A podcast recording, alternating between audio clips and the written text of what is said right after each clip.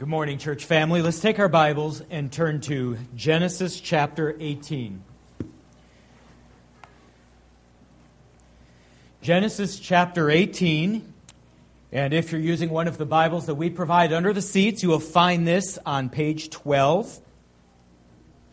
And as you're turning there, let me just say that the Bible is filled with fascinating people and people that the Lord used in remarkable ways. And I think one of the most fascinating is the Old Testament figure Abraham, a man who lived about 4,000 years ago. And today we're going to consider Abraham's life through the lens of a single verse. That's Genesis 18, verse 19. And as we walk through this verse together, I trust we'll learn a lot about the man Abraham, but even more importantly than that, this being Father's Day, I hope we'll learn a lot about the nature of fatherhood from this verse. So allow me to read it uh, for you as we begin. Then I'll offer a word of prayer, and we will take a close look at the passage together this morning.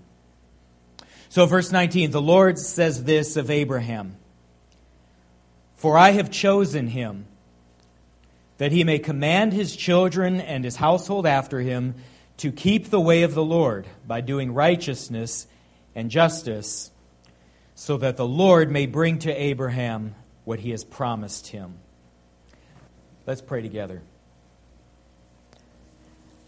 Our Lord, we do thank you so much for this Sunday morning, your day, a day that we can gather as a church family and give you the worship that you are due.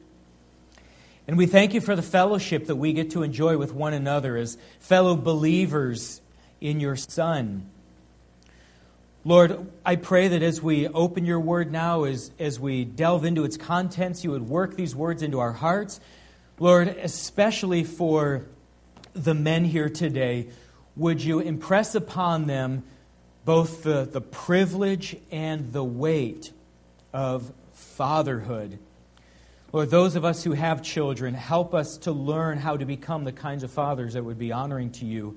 For those who anticipate becoming fathers one day, begin to work these lessons into them now so that they are ready when their child is born. Lord, we want you to be glorified in our lives, in our families, as well as in our church. And so we pray these things in Jesus' name. Amen. All right, now we begin with the first five words of the verse. Again, the Lord says of Abraham, For I have known him, or I have chosen him. And this speaks to Abraham's election by God. friends, the doctrine of election is one of the most precious truths in all of the Bible. You see, according to the Bible, every one of us is a sinner by nature and by choice, and that sin runs deep. And it's not flattering to hear that, but it's true. The sin runs deep. It affects our thinking, our feeling, our willing, and our doing. And because of this uh, internal sin nature, we are also not naturally inclined to pursue after God. We're not naturally interested in following His ways. And of course, this separates us from God and it puts us on a trajectory toward death and hell. But, friends, the Bible also teaches us that God loves this world. He is moved with compassion for it. And out of God's love, He has chosen to redeem some and to call them, to save them, to justify them, sanctify them, and glorify them, make them His own people. And it's not based on any inherent goodness that he sees in them, but based entirely on his own mercy and grace. And indeed, God chose his people before the world was even born. That's what Ephesians 1, verse 4 says. It says, He chose us in him before the foundation of the world.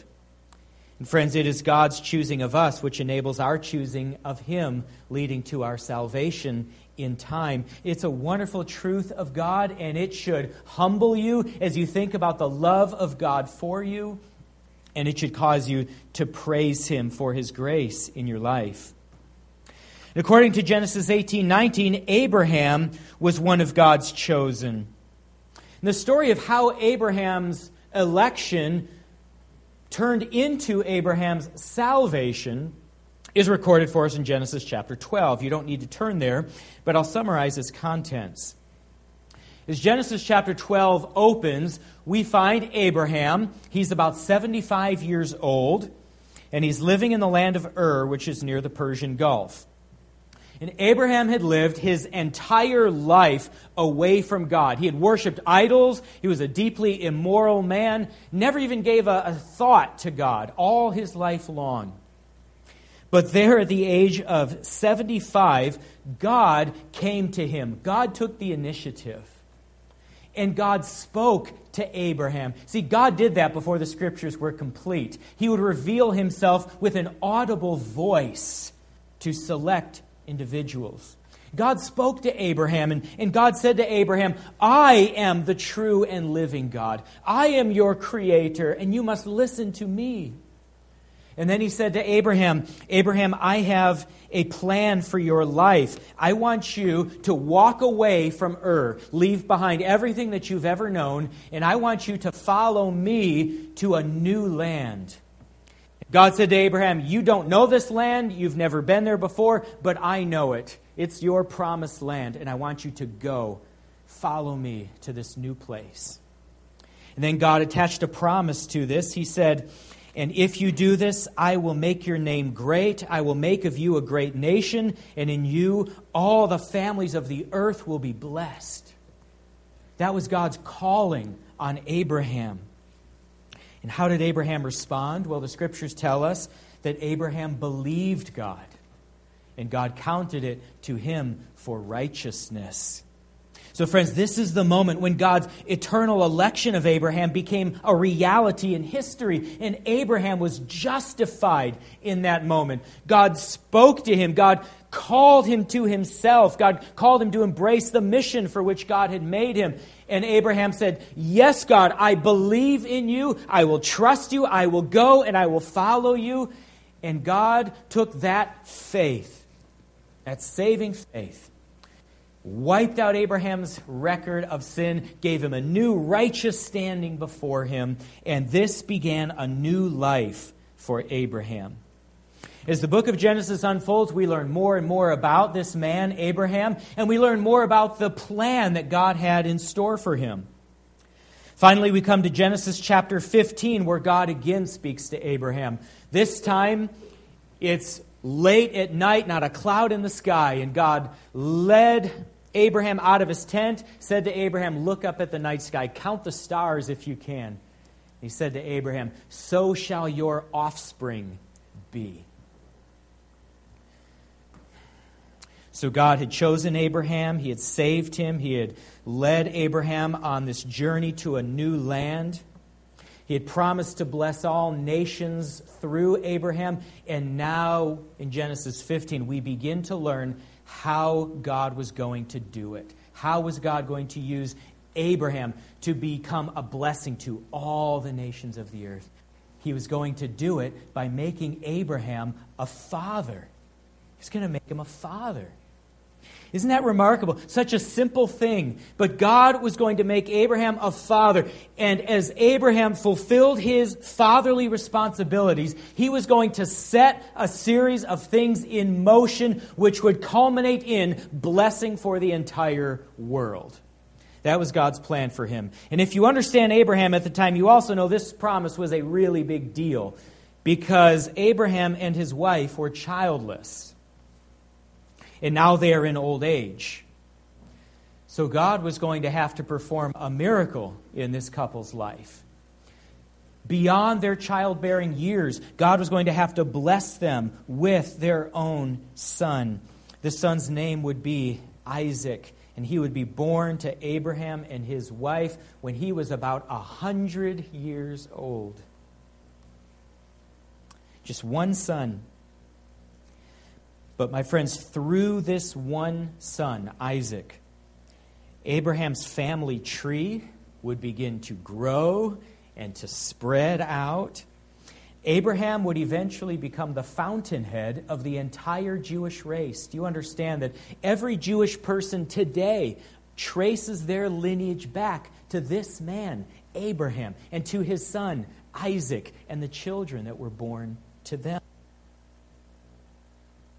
And out of the Jewish race would come the Lord Jesus Christ, the Savior of the world, the one whose life, death, and resurrection would secure the salvation of all of his people. So, this is how God was going to bless all the world through Abraham. The Messiah himself would come through Abraham's line, but it would start thousands of years earlier with one little boy born to this one elderly couple and this father being a father to his son. So, my friends, Abraham's calling was a remarkable calling. Chosen by God for salvation, chosen by God to leave everything he'd ever known to go to a new promised land, chosen by God to become a father, eventually a father to multiplied millions the physical father of all the Jewish people, the spiritual father of all who would believe in his descendant, Jesus. This is why we sometimes refer to Abraham as Father Abraham. But friends, as we move into the middle of verse 19, we see now that with Abraham's tremendous calling also came a tremendous responsibility. Verse 19 says, For I have chosen him. Now here's the purpose so that he may command his children and his household after him to keep the way of the Lord by doing righteousness and justice. So God called Abraham to be his own child, then he called Abraham to have a child. He was also calling Abraham to fulfill the responsibilities of a father to that child. And God spells out the responsibilities of fatherhood right there in the middle of the verse. As a father, it would be Abraham's responsibility to, quote, command his progeny to keep to the way of the Lord. And the Hebrew word translated command here speaks of providing authoritative direction to others. And, and in this context specifically, to provide authoritative spiritual direction to his progeny. So we see here that a father's primary task, from a biblical perspective, is not to supply his kids with a beautiful home or to give them lots and lots of toys or to give them annual vacations to exotic places. No, if God should allow you to do that, fathers, that can be a wonderful blessing for your kids, but that's not the primary job that you hold. Your main job is to use all of the authority and influence and the energy and the time that you have to take all of that and to try to move your family in the direction of godliness. That's your main job. It's to compel them, as it were, to keep to the way of the Lord. You see, there are many different paths that a child can go down. Scriptures speak of the path of fools, uh, the path of scorners, there's the path of the Pharisees and the religious hypocrites. There are thousands and thousands of different paths that a child can go down. Of course, Jesus all summarizes it all by saying all of these little paths are part of just one great big super highway that leads to destruction. And what good is it for your children to grow up in a nice home with lots of toys if they're on that highway to destruction? You see, if you're called to be a father, as Abraham was, it means your job is to do everything in your power to keep your children off that superhighway and to get them onto the narrow way which leads to life.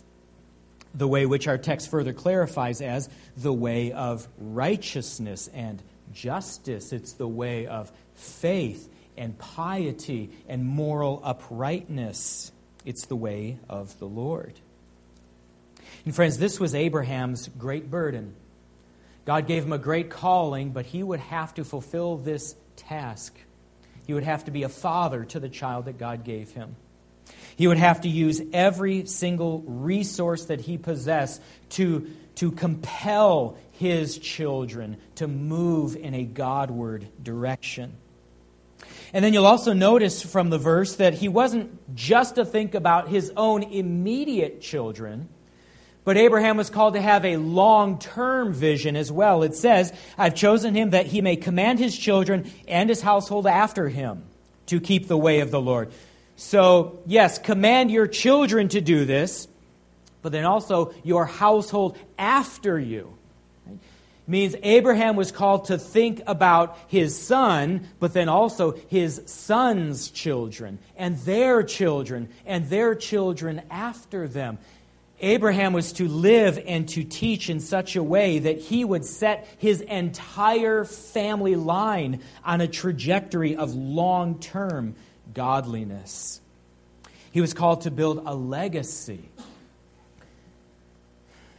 And my friends, I've noted this before that our lives are like pebbles dropped in a still pond. That pebble is seen just for a moment and then it's gone under the water. But what happens when you drop that pebble? It creates these ripples. And the ripples extend far beyond the diameter of that stone, and they last far longer than that stone. That's our lives. We're here for a moment and then our lives are gone, but our lives make an impact, and the ripples of our lives carry on far longer than our own days. And our lives will reverberate for generations, for good or for evil. Back in 1900, an author named A.E. Winship wrote a book that I think beautifully illustrates this point. His book was entitled a study in education and heredity.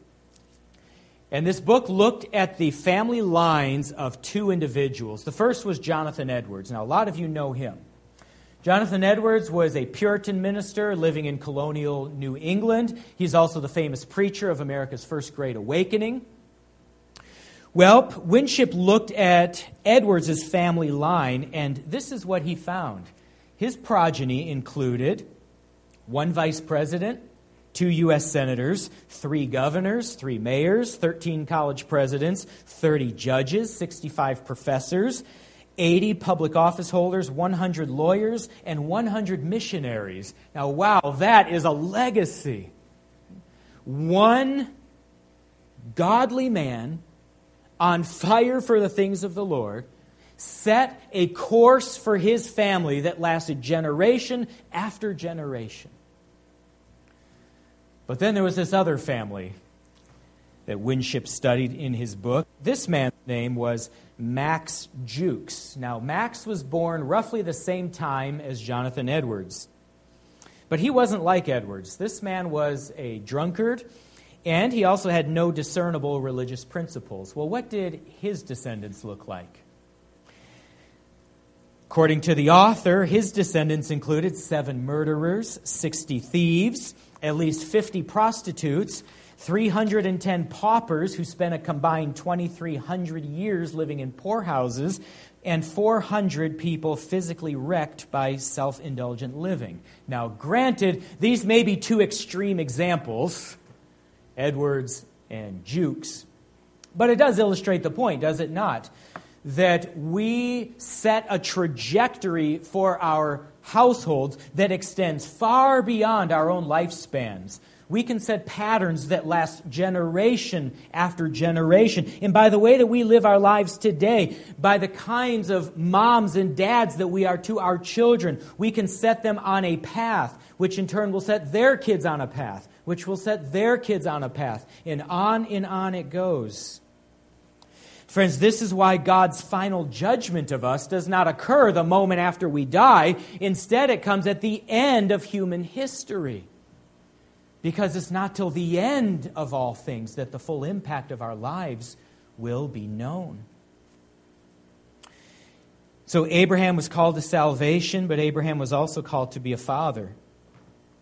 With that calling came a tremendous responsibility using all the authority and influence that he had as a father, he had to work to build a long term legacy of godliness for his family. Then, as we come to the end of verse 19, we see the reward which God would bestow if Abraham was faithful. Again, the verse says, For I have chosen him that he may command his children and his household after him to keep the way of the Lord by doing righteousness and justice. Now, here's the final purpose so that the Lord may bring to Abraham what he has promised him. So here we see this interaction between sovereignty of God over all things, but the responsibility of man to fulfill what God has spoken. The final words of this verse are incredible. God chose Abraham for salvation. God called him to be a father. God called him to go to this promised land. God made some tremendous promises to Abraham. He said, his descendants would be as numerous as the stars of the night sky. He said all nations of the world would be blessed through Abraham. But notice that the fulfillment of all of these promises to Abraham was conditional upon Abraham's obedience.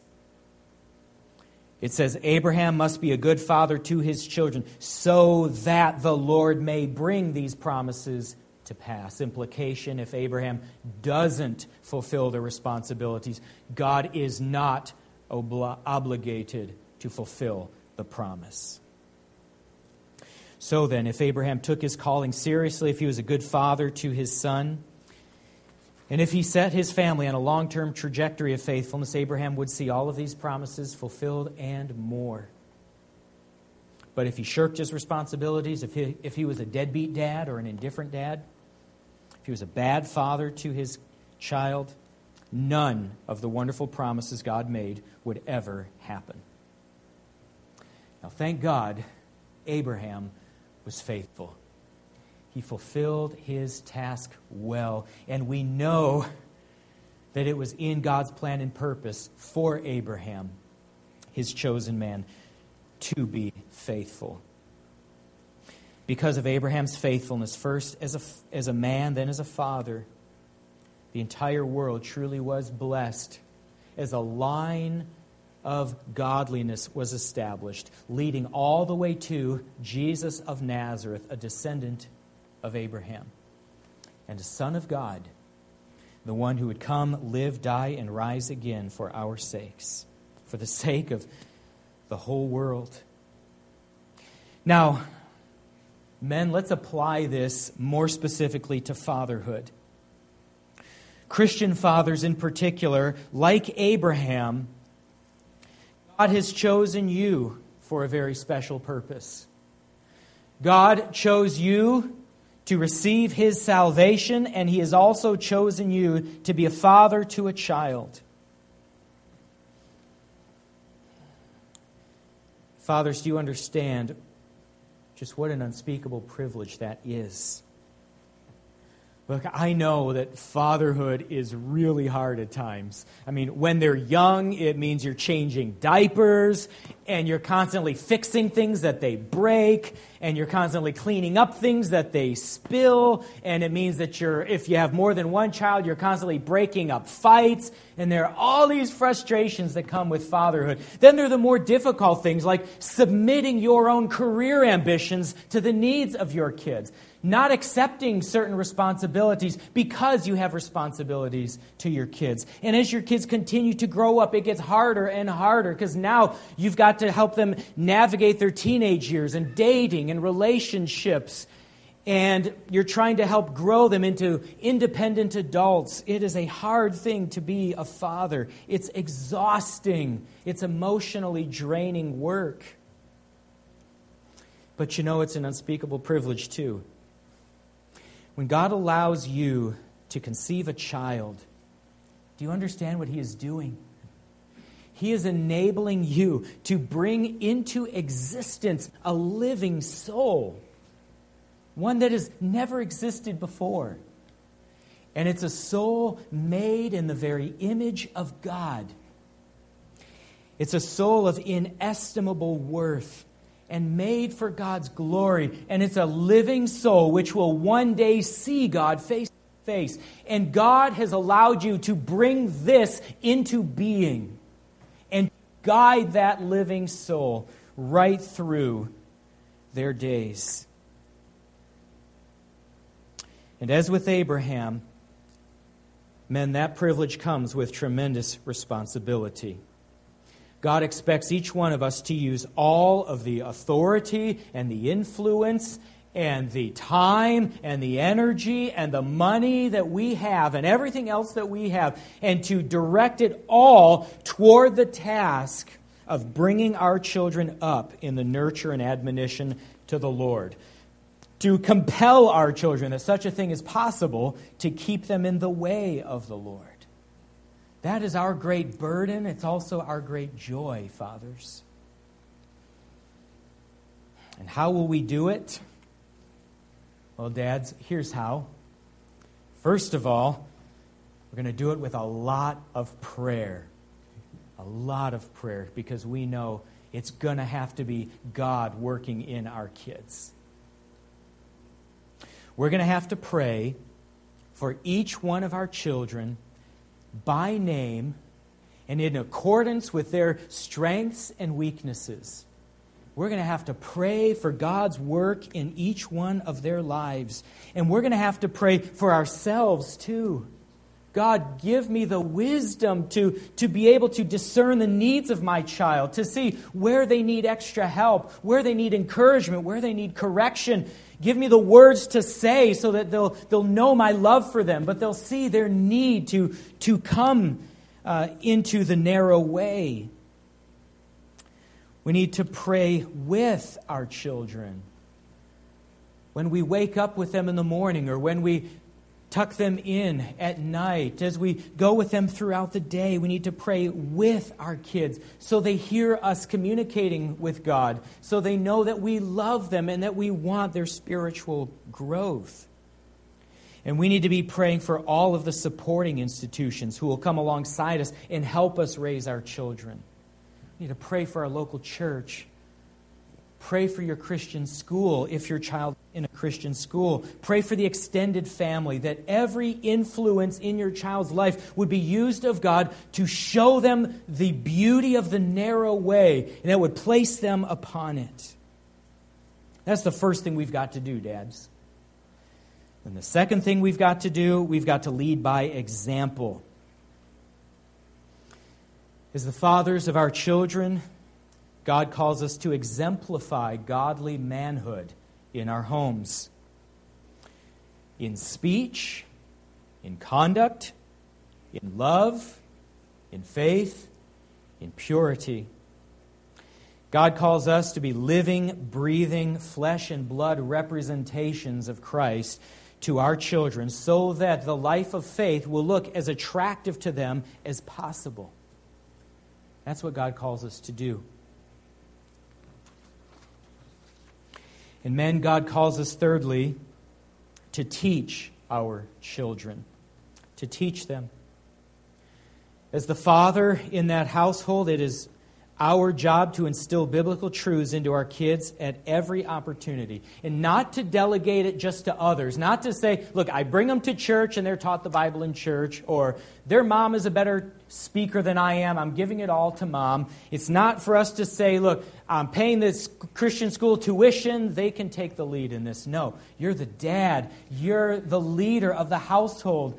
It's your responsibility. You must teach your children. They need to hear biblical truth from you. And that includes those planned moments like times of family worship or maybe evening devotions when, when you gather with your children and you open a Bible to them and you read some of the Bible and then you ask them what they think about the passage they've read, and you tell them some of your thoughts about the passage. And if they have any questions about that day's reading, you help them answer their questions. If you don't know the answer, you've got a smartphone, you can try to look it up, or on Sunday, you can try to catch one of the pastors of your church and, and find the answers for your kids. But have those planned moments. Have, have father son camp, have family camps, have have a time after church services, maybe during lunch when you talk about the things of God together. But let them hear Scripture truth from you, Christian man. And then, of course, those unplanned moments. Like those moments when your, your young child comes out of his bedroom late at night and you're still awake, but, but you thought he was asleep. But he comes out and he says, Dad, I'm scared. You say, Why are you scared? And, and your child says, Well, I'm scared of monsters. You say, Oh, tell me about these monsters.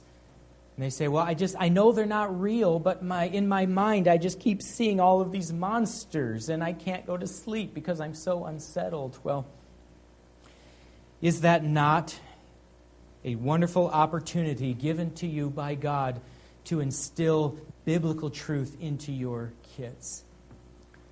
Like saying to them, You know monsters aren't real, right? And they say, Yes. Well, let me tell you something that is real God is real. And even when you're asleep, God is still awake.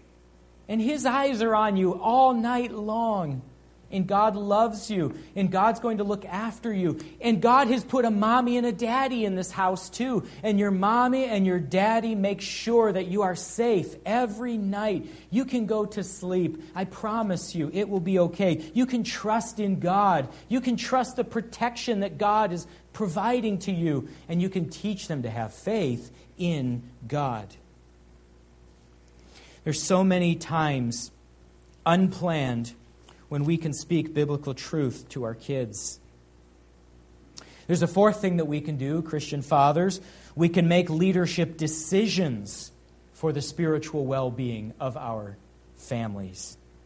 Make decisions. If God has called you to be a father, He's called you to be a decision maker. That includes decisions like these. You will say to your kids, In our family, we get up and we go to church on Sundays. But, Dad, I'm tired. But, Dad, I don't want to go. But, Dad, it's too loud. In our church, in our family, we go to church. Or we say, you know, in our home, we follow the will of God. So we don't lie to each other. We don't steal from each other. We don't, we don't um, mistreat each other. We don't, we don't hit each other in this household. We don't abuse each other. We don't call names in this house. These things are not God's will for our family. And for any parent who might be hesitant to establish moral and spiritual rules for your household. Can I just remind you that you have a thousand other rules in your house? Surely, fathers, you have a rule that your kid has to take a bath once in a while, right? You don't want that kid around the house after 10 days of being unwashed, right?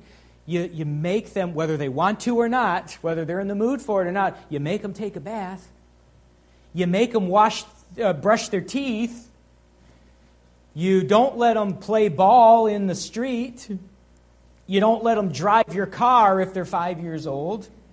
Right? You have all kinds of rules for your kids. Why on earth would you want to exempt them from moral and spiritual rules while they're under your roof? Aren't those the most important of all?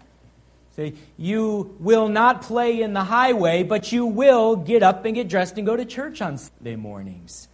Or you will brush your teeth and you will not lie in this household. You have rules for both. And this is how we will do what is in our power to ensure that our kids understand the way of the Lord. They have an opportunity to take that step onto the narrow way and that they stay there lifelong. Now, we can't control what they do once they're out from under our roof, but we can use our God given authority when they're under our roof to set them up for spiritual success. And then there's a fifth thing that we fathers can do. We can offer measured and consistent discipline. Okay? Both of those words are key there measured and consistent discipline. Because you see, rules in the house are meaningless if they're not enforced. And a good father will enforce the rules. He's not a good father if he doesn't. That includes rewarding good behavior. So when you see one of your children give a toy to another child, or you see Maybe your high school student has stood up for a bullied kid in school. You publicly praise them for that. Reward the right behavior so they know this is praiseworthy. But then you also punish bad behavior. Punishment that is age appropriate and proportionate to the nature of the offense, but which will also do the work of deterring them from doing those things any further. Men, this is what God calls us to do as fathers. We're called to lead our children in the way of the Lord. And He's given us a lot of tools to achieve our goal.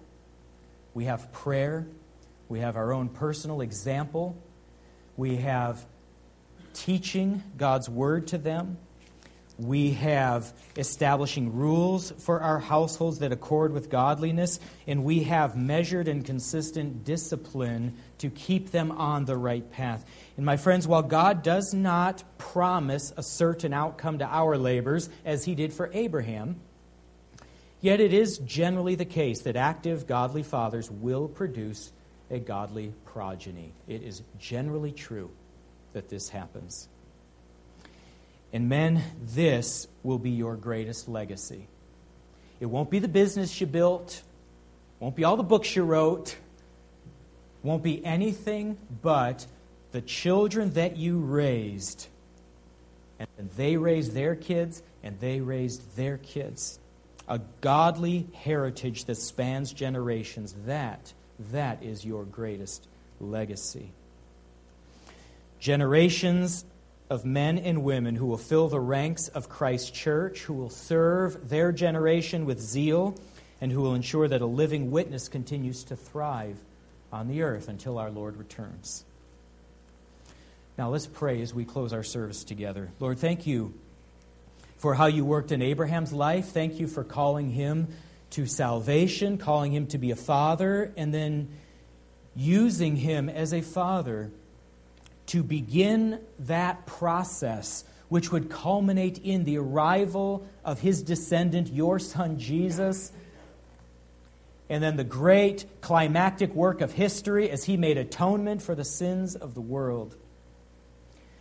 And then the spreading of the gospel to all nations. And Lord, we know that you can use us, not in that exact way, but you can use us in an analogous way if we will be godly fathers, if we will instruct our children in the way of the Lord. Lord, we know that if we will do that, you might just see fit to give us a long term legacy of godliness, that the ripple effect of our lives will extend far beyond the years that we live. It will extend to our children's lifespans and their children's and their children's, reaping a harvest of good until the end of time when you should return. Lord, help us to take our responsibilities seriously. Help us to realize that every day, every hour that you give us is precious, that it can be leveraged for these purposes. We pray this in Jesus' name. Amen.